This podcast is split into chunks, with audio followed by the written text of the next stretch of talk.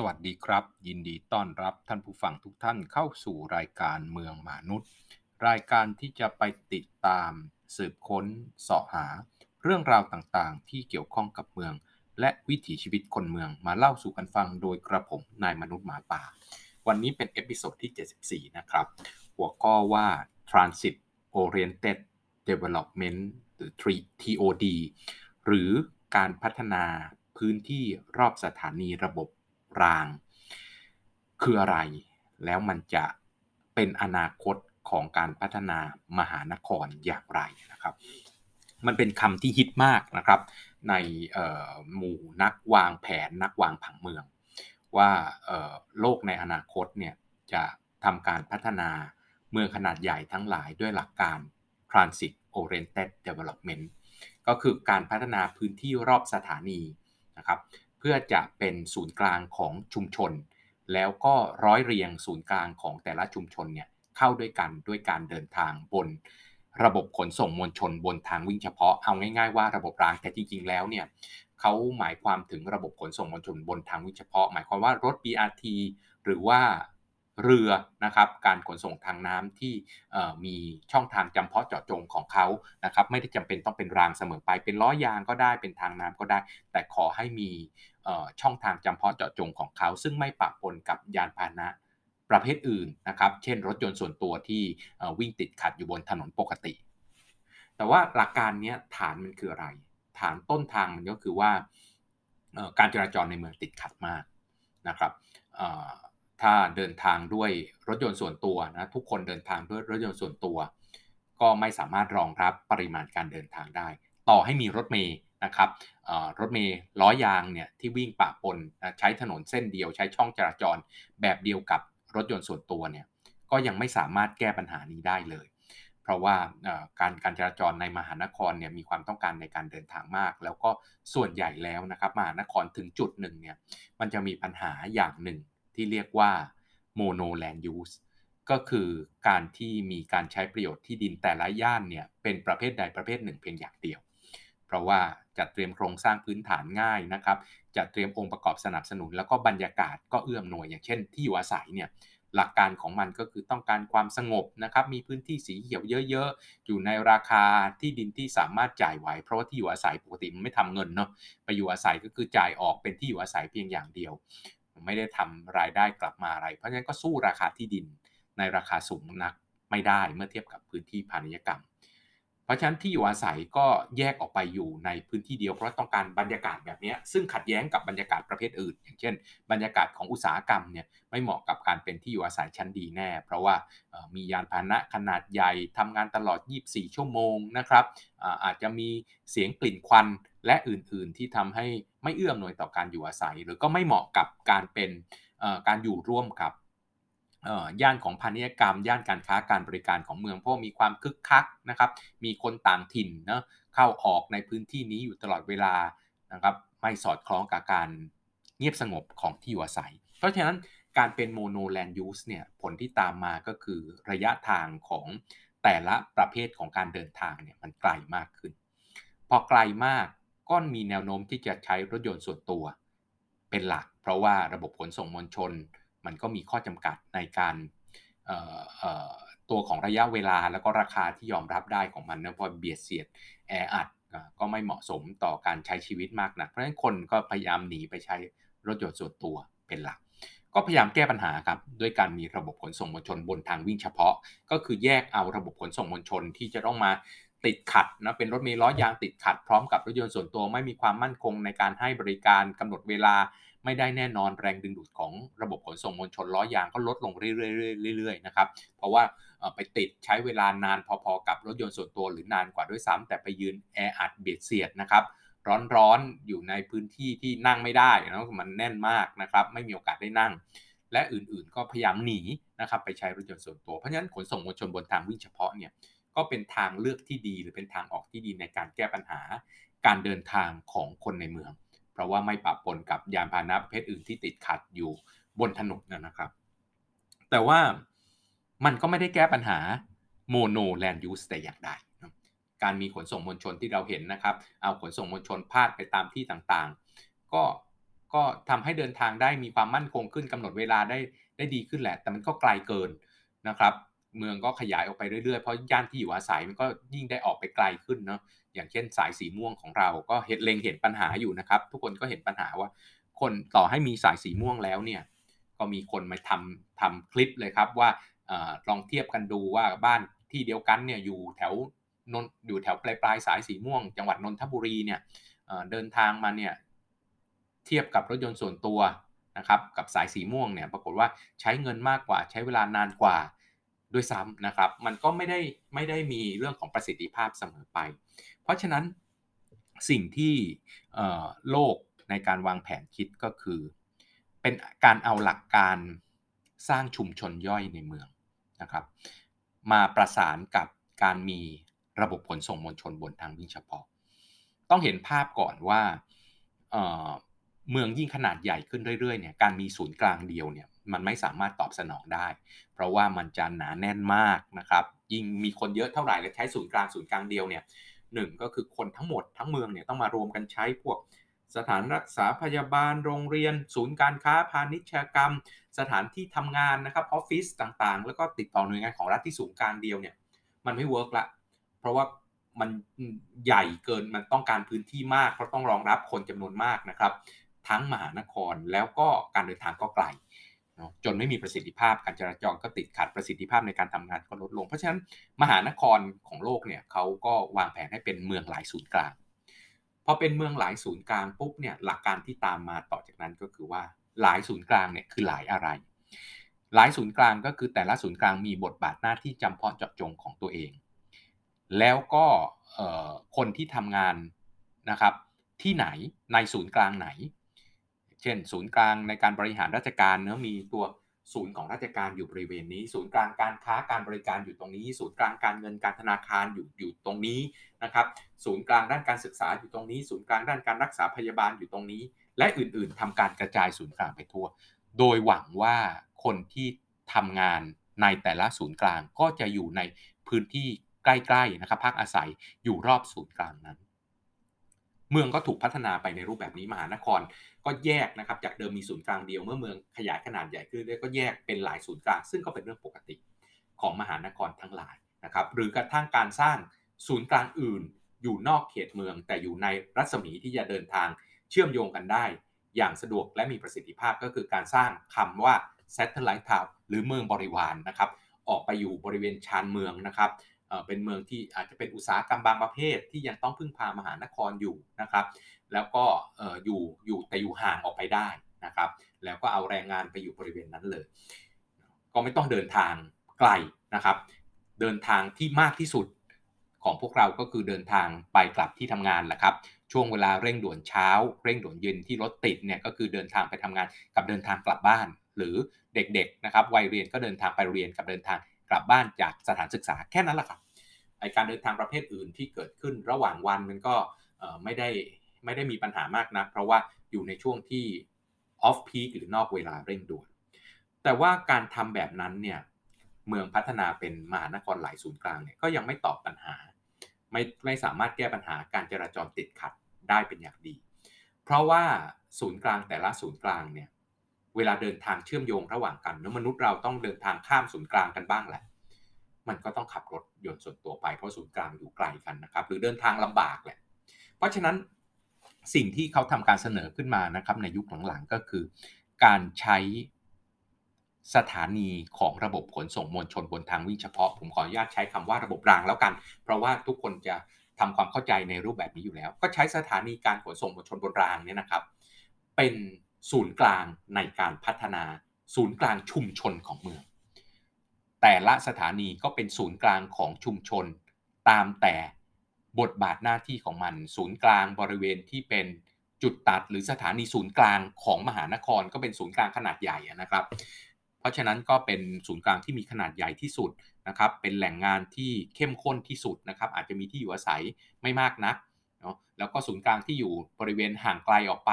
นะครับก็จะมีบทบาทหน้าที่เล็กลงไปเรื่อยๆหรือบทบาทหน้าที่ซับซ้อนน้อยลงไปเรื่อยๆด้วยหลักการตัวนี้ก็คือทำให้การเดินทางเชื่อมโยงระหว่างกันนะครับระหว่างศูนย์กลางต่างๆเนี่ย สามารถที่จะทำได้โดยไม่ต้องพึ่งพารถยนต์ส่วนตัวพึ่งพาระบบขนส่งมวลชนเป็นหลักเรามองเห็นภาพของ Transit Oriented Development หรือ ที โอ ดี อย่างไรบ้างอย่างแรกนะครับโดยหลักการของมันเนี่ยมันคือศูนย์กลางชุมชนในรูปแบบใหม่ครับเมื่อก่อนศูนย์กลางชุมชนตามหลักการที่ผ่านมานะครับไม่ว่าจะเป็นชุมชนสมัยเดิมเนาะก็จะมีร้านค้ามีอะไรต่างๆหรือว่าหลักการ Neighborhood Unit Concept นะครับโดยคุณ Karen Perry ที่ที่คิดเรื่องของศูนย์กลางของ Neighborhood Unit Concept ก็คือศูนย์กลางที่ภายในชุมชนเนี่ยมีร้านค้ามีศาสนสถานของเมืองนะครับมีโรงเรียนภายในชุมชนตลาดนะครับห้องสมุดสวนสาธารณะระดับของชุมชนนะครับภายในชุมชนใช้เท่านั้นไม่ใช่ขนาดใหญ่เกินจนคนนอกชุมชนเข้ามาใช้นะเฉพาะภายในชุมชนเนี่ยอยู่บริเวณตรงกลางแล้วคนในชุมชนเนี่ยสามารถเดินเท้าขี่จักรยานเข้ามาใช้ศูนย์กลางตรงนี้ได้อย่างสะดวกเพราะฉะนั้นมันก็คือการที่เราใช้จ่ายในชีวิตประจำวันนะครับสามารถที่จะเดินทางด้วยการเดินเท้าในระยะใกล้ภายในชุมชนได้อย่างเหมาะสมเพราะฉะนั้นก็การเดินทางประเภทอื่นๆที่ไม่ใช่การเดินทางไปทำงานก็อยู่ภายในชุมชนเดินเท้าระยะใกล้เพราะฉะนั้นคุณจะใช้รถยนต์ส่วนตัวก็เป็นการเดินทางไปทำงานในระยะไกลเท่านั้นแต่ Neighborhood Unit Concept นะครับก็ไม่ประสบความสำเร็จเท่าไหร่นะเพราะว่าสุดท้ายแล้วรถก็ยังติดอยู่เพราะคุณต้องเดินทางออกไปทำงานดังนั้น Transit Oriented Development ก็แก้ปัญหาตัวนี้ครับว่าแทนที่ศูนย์กลางชุมชนจะเป็นแค่ของใช้ในชีวิตประจำวันน่ะเนาะสถานศึกษาของเด็กวัยเล็กสุดนะครับอยู่ตรงกลางร้านค้าอยู่ตรงกลางศาสนสถานนะครับที่คนภายในชุมชนต้องมาใช้สวนสาธารณะขนาดเล็กภายในชุมชนของคนชุมชนที่มาใช้เนี่ยแค่นั้นไม่พอครับ Transit Oriented Development บอกว่าเอาแหล่งงานมาไว้ด้วยเลยก็คือการเป็นเมืองหลายศูนย์กลางแต่หลายศูนย์กลางนี้เป็นศูนย์กลางที่มีระบบคมนาคมขนส่งบนทางวิ่งเฉพาะหรือบนรางที่สามารถเชื่อมโยงกับศูนย์กลางอื่นๆด้วยการขนส่งนะครับด้วยการเดินทางด้วยระบบขนส่งมวลชนบนรางได้อย่างมีประสิทธิภาพหลีกเลี่ยงการใช้รถยนต์ส่วนตัวที่จะไปปะปนทำให้รถติดเพิ่มมากขึ้นดังนั้นแปลว่าอะไรแปลว่าจากเดิมเนี่ยที่ต่อให้ศูนย์กลางชุมชนมีอะไรครบทุกอย่างก็ตามทีแต่ไม่มีแหล่งงานคุณต้องขับรถไปทำงานนอกชุมชนอยู่ดีเนี่ยเปลี่ยนเลยครับมีศูนย์กลางของแหล่งงานอยู่ในชุมชนเลยก็เป็นแหล่งงานที่สอดคล้องกับความต้องการนะครับแรงงานในพื้นที่นั้นมีทั้งพาณิชยกรรมและที่อยู่อาศัยภายใต้หลักการที่เรียกว่าเนาะ ที โอ ดี Transit Oriented Development ต้องมีคำนี้เสมอ Jobs and Housing Balance ก็คือสมดุลระหว่างแหล่งงานกับที่อยู่อาศัยก็คือมีจำนวนของที่อยู่อาศัยในสัดส่วนที่สอดคล้องกับแหล่งงานไม่ได้บอกว่าเป็นหนึ่งต่อหนึ่งนะครับอาจจะเป็นหนึ่งต่อสอง หนึ่งต่อสามแต่ว่ามีการเดินมีคนจำนวนหมู่มากล่ะครับคนส่วนใหญ่เนี่ยอยู่รอบที่ทำงานเขาที่ที่ทำงานนี้อยู่บริเวณสถานีรถไฟฟ้าเพราะฉะนั้นการเดินทางในชีวิตประจำวันเขาสามารถเดินเท้าขี่จักรยานหรือระบบขนส่งมวลชนระยะใกล้มาทำงานได้ทุกวันแล้วถ้าเขาต้องการติดต่อธุระไปที่อื่นเนาะนานๆทีเขาสามารถเดินทางด้วยระบบรางไปที่ศูนย์กลางอื่นที่มีแหล่งงานอื่นนะครับที่ติดต่อธุระอยู่ได้หรือนะครับแก้ปัญหาครอบครัวเนาะคู่คู่สมรสพาร์ทเนอร์ทั้งหลายเนี่ยไอ้การที่จะมีโอกาสที่จะทำงานอยู่ที่เดียวกันเนาะศูนย์กลางเดียวกันก็อาจจะเป็นไปไม่ได้กับทุกคนนะครับคนหนึ่งทำงานอยู่ใกล้นะบ้านกับศูนย์กลางการทำงานอยู่ใกล้กันแต่อีกคนหนึ่งเลือกงานนักก็ไม่ได้ก็ต้องเดินทางไปทำงานไกลหน่อยก็สามารถเดินทางด้วยระบบรางเนี่ยไปสู่แหล่งงานของเขาได้โดยไม่ต้องใช้รถยนต์ส่วนตัวเพราะฉะนั้นหลักการของของ Transit Oriented Development ก็คือการที่มี Jobs and Housing Balance อย่างที่สองนะครับที่จะต้องมีก็คือว่ามันเป็นการพัฒนาเมืองครับเพราะฉะนั้นสิ่งที่ต้องใส่ไปในศูนย์กลางก็คือการสร้างคุณภาพชีวิตที่ดีเป็นการเป็นโอกาสในการที่บอกว่าเมืองเราขาดแคลนสวนสาธารณะขาดแคลนสถานรักษาพยาบาลใกล้บ้านขาดแคลนสถานศึกษาที่เหมาะสมกับชุมชนใกล้บ้านนะครับขาดแคลนระบบสาธารณูปการต่างๆไม่ว่าจะเป็นศาสนสถานสถานีตำรวจและอื่นๆเนี่ยนี่คือโอกาสที่จะเอามาใส่ในพื้นที่รอบสถานี เพราะฉะนั้นเป็นการปรับปรุงฟื้นฟูเมืองเลยครับว่าเราจะมีองค์ประกอบตรงนี้เหมาะสมที่จะดึงดูดนะครับให้แรงงานกับแหล่งงานนะครับมาอยู่ข้างๆกันเพราะฉะนั้นสิ่งที่สมดุลกันก็คือมีทั้งแหล่งงานนะครับของภาคเอกชนมีที่อยู่อาศัยของประชาชนและมีสาธารณูปการต่างๆที่รัฐจัดเตรียมให้ในระดับความเข้มข้นในการให้บริการที่สอดคล้องกับฐานานุภาพของแต่ละสถานีไม่เท่ากันนะครับสถานีปลายทางสถานีที่เป็นที่อยู่อาศัยเป็นหลักแน่นอนว่าแบบหนึ่งสถานีศูนย์กลางอย่างเช่นสถานีสยามก็จะเป็นอีกแบบหนึ่งเพราะฉะนั้นมันก็สอดคล้องกับความต้องการของแต่ละพื้นที่เพราะฉะนั้นสิ่งที่เราจะเห็นว่าหลักการ Transit Oriented Development ไม่ใช่การเพิ่มจำนวนผู้โดยสารให้กับระบบขนส่งมวลชนให้ขนส่งมวลชนรอดนะครับไม่ใช่แต่หลักการก็คือการที่ทำให้ประชาชนเนี่ยสามารถลดการเดินทางด้วยรถยนต์ส่วนตัวลงนะลดการเดินทางไปทำงานและการเดินทางไปโรงเรียนซึ่งเป็นการเดินทางในช่วงเร่งด่วนเช้าเย็นเนี่ยย้ายกิจกรรมต่างๆที่เคยอยู่ไกลกันให้มาอยู่ในระยะใกล้แล้วเดินทางเชื่อมโยงนะครับในยามจำเป็นกับศูนย์กลางอื่นด้วยระบบขนส่งมวลชนบนรางดังนั้นถ้าถ้ามันประสบความสำเร็จจริงๆเนี่ยไม่ใช่ว่าปริมาณผู้โดยสารของระบบขนส่งมวลชนจะเพิ่มขึ้นนะครับมันต้องลดลงเพราะว่าการเดินทางมากที่สุดในชีวิตประจำวันเขาอยู่ภายในศูนย์กลางของเขาเองแล้วนะครับแต่ว่าสิ่งที่เราคิดตรงนี้เมื่อนำมาใช้กับกรุงเทพคืออะไรเราพบว่ากรุงเทพมีปัญหาซูเปอร์บล็อกนะครับโดยยิ่งมหานครใหญ่ๆอย่างบ้านเราเนี่ยมีปัญหาซูเปอร์บล็อกมากๆเพราะฉะนั้นเราก็คาดหวังว่าหลักการ Transit Oriented Development เนี่ยจะทำให้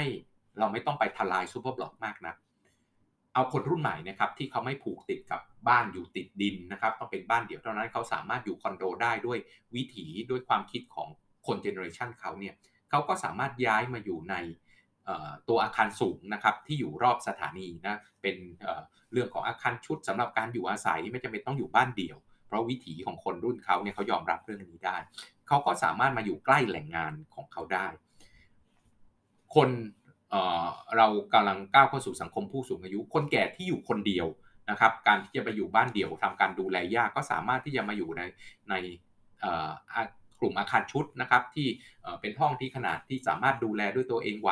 เดินทางง่ายนะครับด้วยระบบขนส่งมวลชนบนทางวิ่งเฉพาะแล้วก็สามารถที่จะร่วมกลุ่มกันนะครับเพื่อที่จะมีการดูแลอย่างคุ้มค่าได้มากขึ้นเพราะฉะนั้นสิ่งที่เราคิดก็คือว่ามันสามารถจะแก้ปัญหาซูเปอร์บล็อกแล้วก็แก้ปัญหาทางสังคมแล้วก็แก้ปัญหานะครับที่สำคัญที่สุดมหานครของเราเนี่ยขาดแคลนสาธารณูปการดังนั้นเราก็หวังว่า Transit Oriented Development เนี่ยจะแก้ปัญหาตรงนี้ถ้าถ้าพูดอย่างนี้แล้วแปลว่าอะไรครับแปลว่าเราปล่อยให้ ที โอ ดี ของเราเนี่ยเป็นไปตามยถากรรมให้เอกชนไปพัฒนากันเองไม่ได้ครับสิ่งที่จะต้องทำคือรัฐโดยเฉพาะยิ่งองค์กรปกครองส่วนท้องถิ่นต้องเข้าไปวางแผนในการพัฒนา ที โอ ดี จะเป็นการจัดรูปที่ดินการแลกสิทธิ์ในการพัฒนาเพื่อให้ได้มาซึ่งสาธารณูปการที่ดีไปแล้วก็ไปทำการส่งเสริมนะครับด้วยมาตรการต่างๆมาตรการทางภาษีและอื่นให้เกิดการพัฒนาไปตามสิ่งที่มันควรจะเป็นของสถานีนั้นๆส่งเสริมให้เกิดแหล่งงานในประเภทที่สอดคล้องกับตำแหน่งที่ตั้งศักยภาพของสถานีนั้นๆส่งเสริมให้มีที่อยู่อาศัยนะครับที่สอดคล้องที่มีระดับราคาสอดคล้องกับแรงงานที่จะมาใช้ศูนย์กลางนะครับพาณิชยกรรมตรงนั้นมันจะมีความสมดุลกันครับระหว่างพาณิชยกรรมหรือแหล่งงานนะครับกับที่อยู่อาศัยสมดุลกันยังไงแหล่งงานได้อะไรจากการมีที่อยู่อาศัยอยู่รอบๆหนึ่งได้แรงงานแน่นอนสองนะครับพาณิชยกรรมนะครับแหล่งงานก็คือพื้นที่พาณิชยกรรมส่วนหนึ่งด้วยร้านค้าต่างๆได้ลูกค้าครับนะเขาก็ต้องมาจับจ่ายซื้อสินค้าเพราะฉะนั้นคุณก็ได้ทั้งสองอย่างในขณะที่ที่อยู่อาศัยได้อะไรที่อยู่อาศัยได้คนเป็นนายจ้างหรือได้ที่ทำงานอยู่ในระยะใกล้กับสิ่งที่เขาได้ก็คือเขาได้สินค้าในชีวิตประจำวันที่อยู่ในระยะใกล้เช่นกันเพราะฉะนั้นตัวนี้มันสมดุลแล้วถามว่าสอง อันนี้ได้อะไรได้สาธารณูปการได้โครงสร้างพื้นฐานที่อยู่ในระยะใกล้เพราะฉะนั้นสิ่งที่เราจะต้องคิดต่อไปก็คือว่า Transit Oriented Development หรือ ที โอ ดี ไม่สามารถปล่อยตามยถากรรมได้หน่วยงานภาครัฐโดยเฉพาะยิ่งองค์กรปกครองส่วนท้องถิ่นต้องเป็นตัวนำในการสร้างมาตรฐานสร้างแรงจูงใจชี้นำให้เกิดการพัฒนา อย่างเหมาะสมกับการกับตำแหน่งที่ตั้งและบทบาทหน้าที่ของแต่ละสถานีของเมืองถ้าเราปล่อยให้เป็นนะครับก็จะเป็นอย่างสถานีสยามนะครับเอกชนแต่ละรายก็พัฒนากันเองแทนที่จะได้ทางเดินต่อเนื่องกันอย่างเหมาะสมอ้าวแทนที่จะเดินในอาคารร่มๆต้องมาเดินบนทางเท้าร้อนๆหรือต้องสร้างสกายวอล์กทั้งๆที่อาคารแต่ละอาคารเนี่ยสามารถเชื่อมโยงกันได้อย่างเหมาะสมอยู่แล้วพื้นที่สาธารณะต่างๆต่างคนก็ต่างทำนะครับลานพารากอนบ้างลานหน้า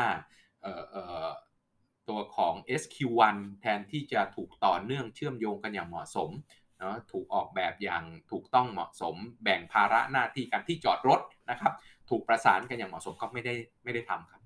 ต่างคนก็ต่างทำรัฐก็น่าเฉยๆนะครับปล่อยให้ภาคเอกชนพัฒนาไปดังนั้นการพัฒนา ที โอ ดี ไม่ใช่ปล่อยตามยถากรรมแล้วก็ไม่ใช่การเพิ่มปริมาณผู้โดยสารแต่เป็นการสร้าง